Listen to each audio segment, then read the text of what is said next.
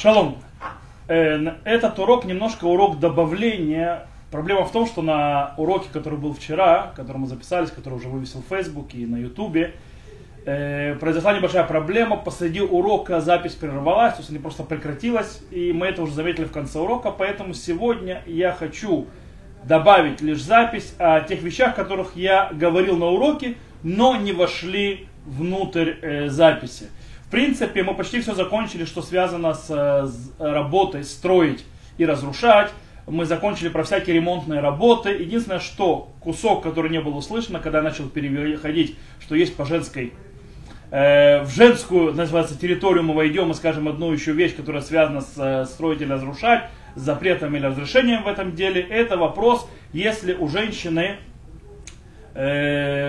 немножко пошла стрелка на чулке, что с этим можно сделать. И после этого я сразу же перейду к введению в мелаха, мехатех, запрещенное действие, запрещенная работа, называющаяся мехатех, и я ее объясню там. То есть основные принципы и законы, когда на следующем уроке с Божьей помощью мы разберемся с открыванием консервов, с открыванием всевозможных пачек, с едой и так далее, и открывание пробок, бутылок.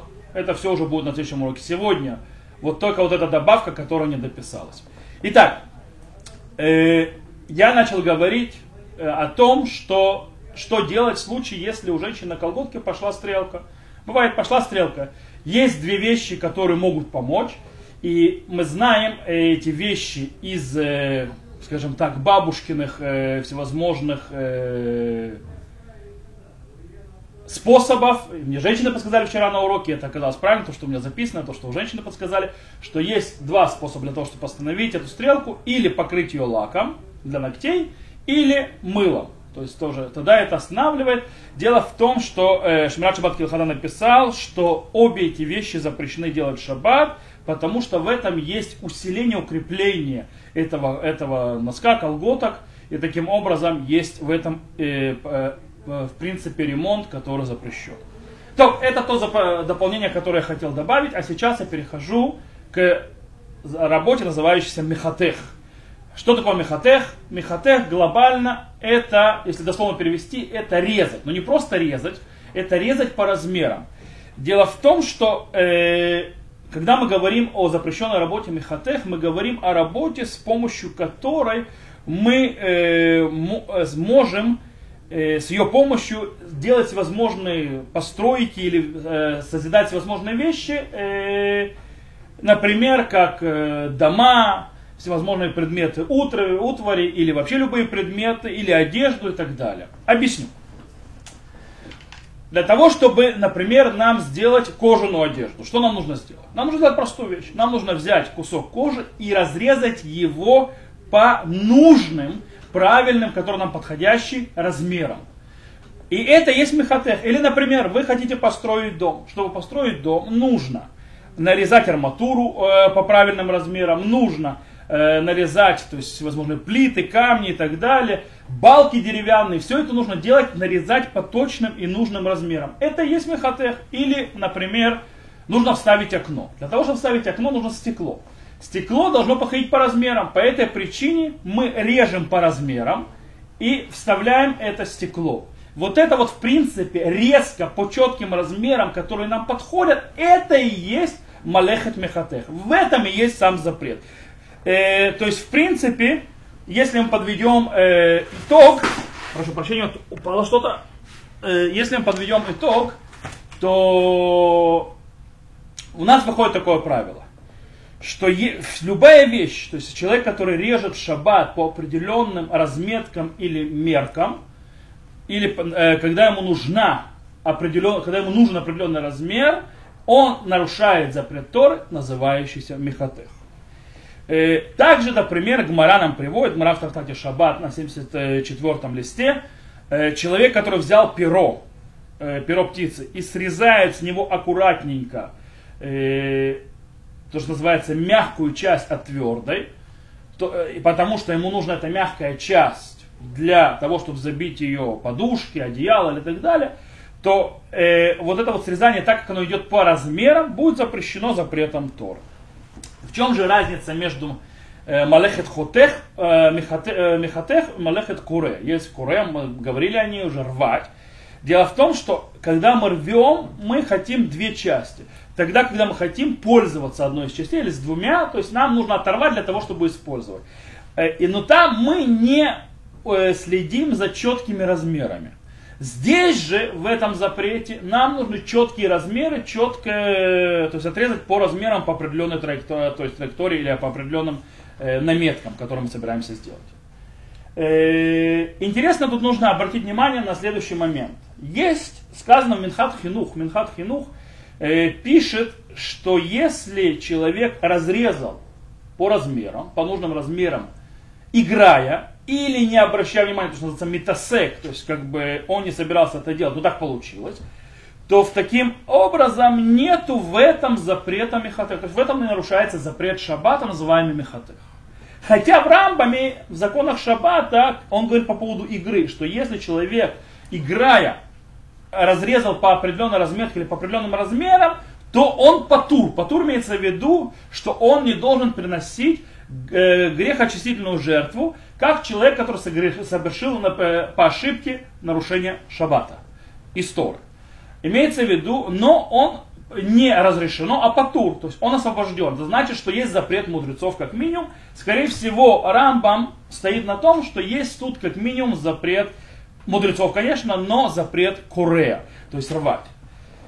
Это глобальное определение. Есть еще подопределение. Дело в том, что у нас правило говорит, что в Малехет Мехатех, в этом запрещенной работе Мехатех, она существует в чем угодно, кроме еды.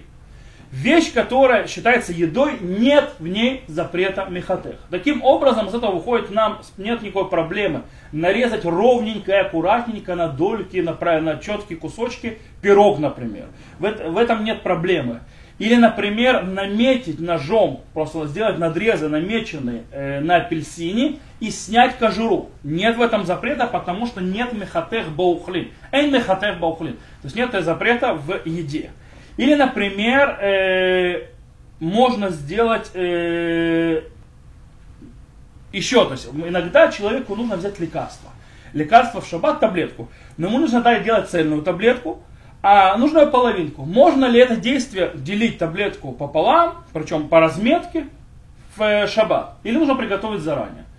Дело в том, что и таблетка, и всевозможные пилюли, они являются в этом случае, кстати, это нужно оговорить, что недалеко не все таблетки и пилюли можно брать из-за другой проблемы, называющейся медицина в шаббат.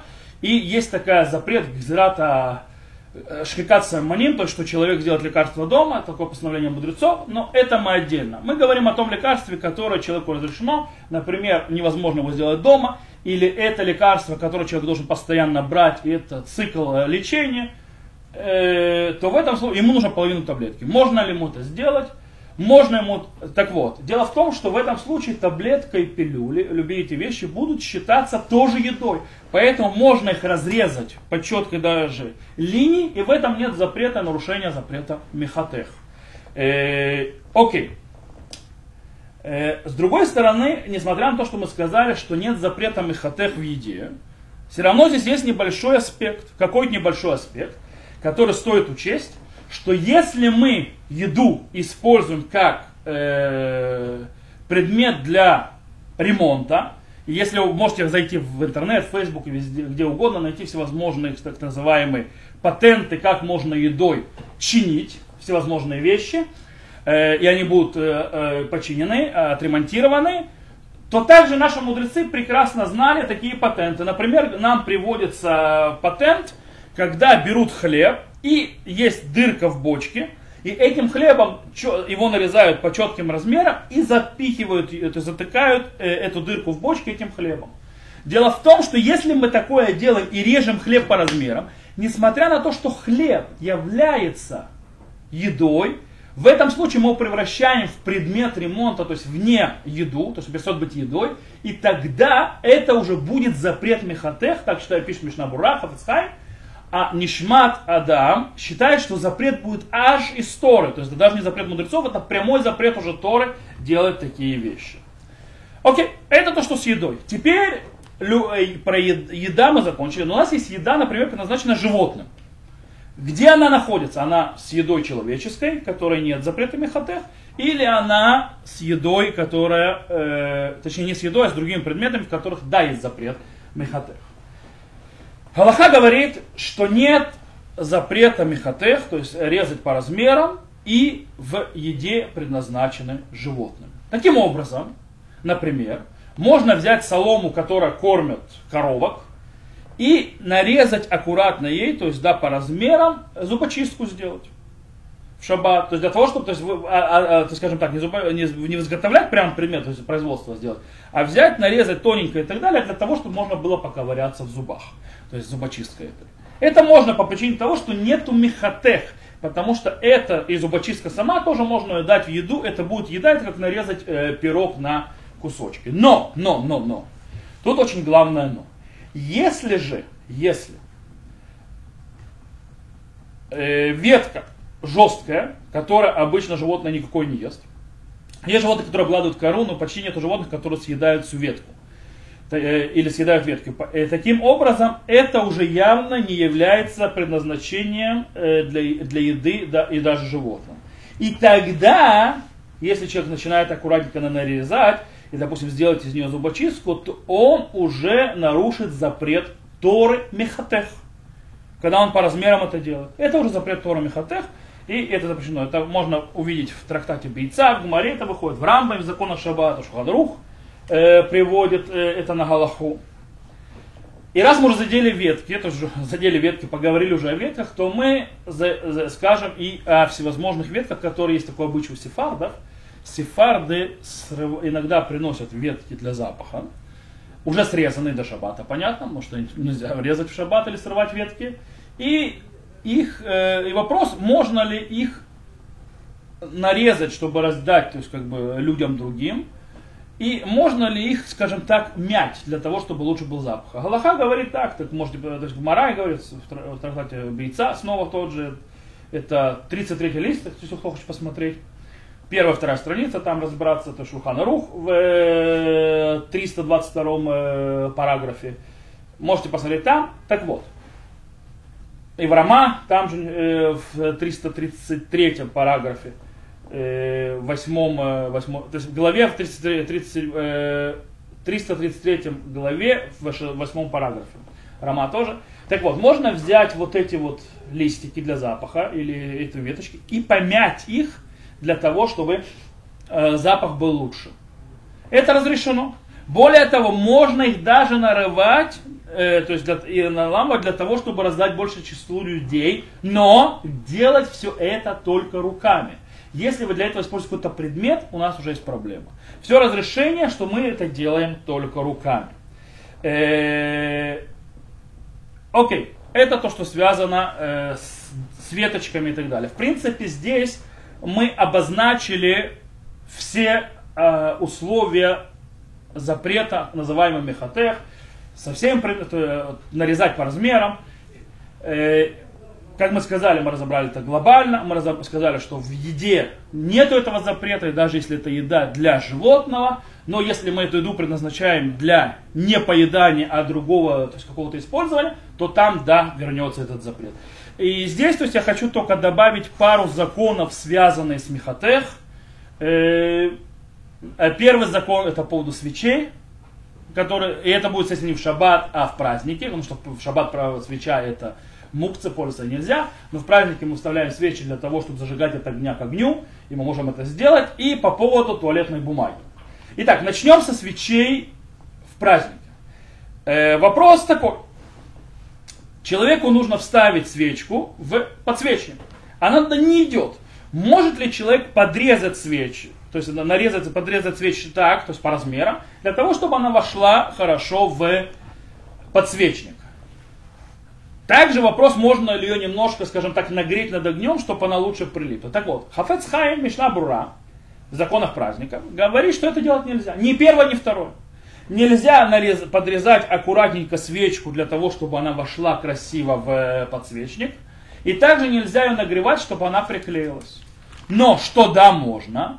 Реш Шломо Зальман Ойрбах пишет, что, так это приведено в Шмират Шаббат Хилхот от его имени, что можно толкать свечку в подсвечник, и таким образом металл подсвечника будет отрезать от свечи сам по себе. Почему? Почему здесь можно облегчить? По причине того, что...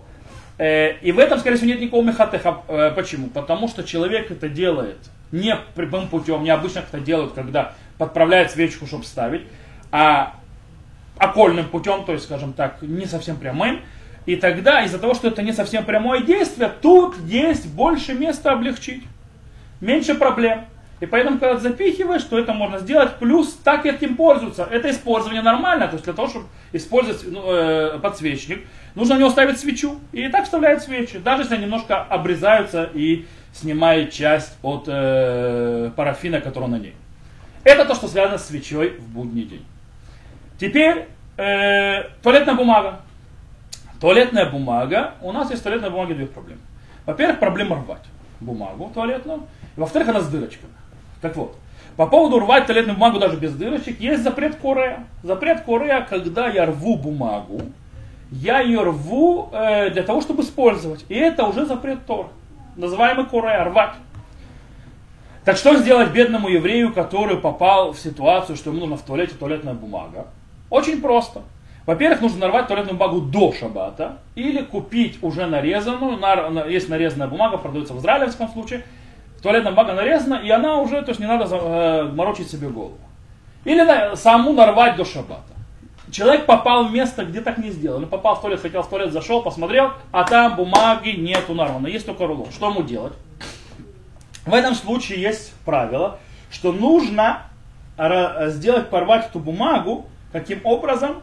Таким, чтобы это было измененным способом. Например, мы рвем руками и так далее, а тут взять локтем сорвать ее, то есть порвать и так далее, когда мы уже не фокусируемся на размерах, а делаем, срываем, как оно сорвется. И обычно локтями никто не рвет бумагу. Тогда это спускает запрет на запрет мудрецов.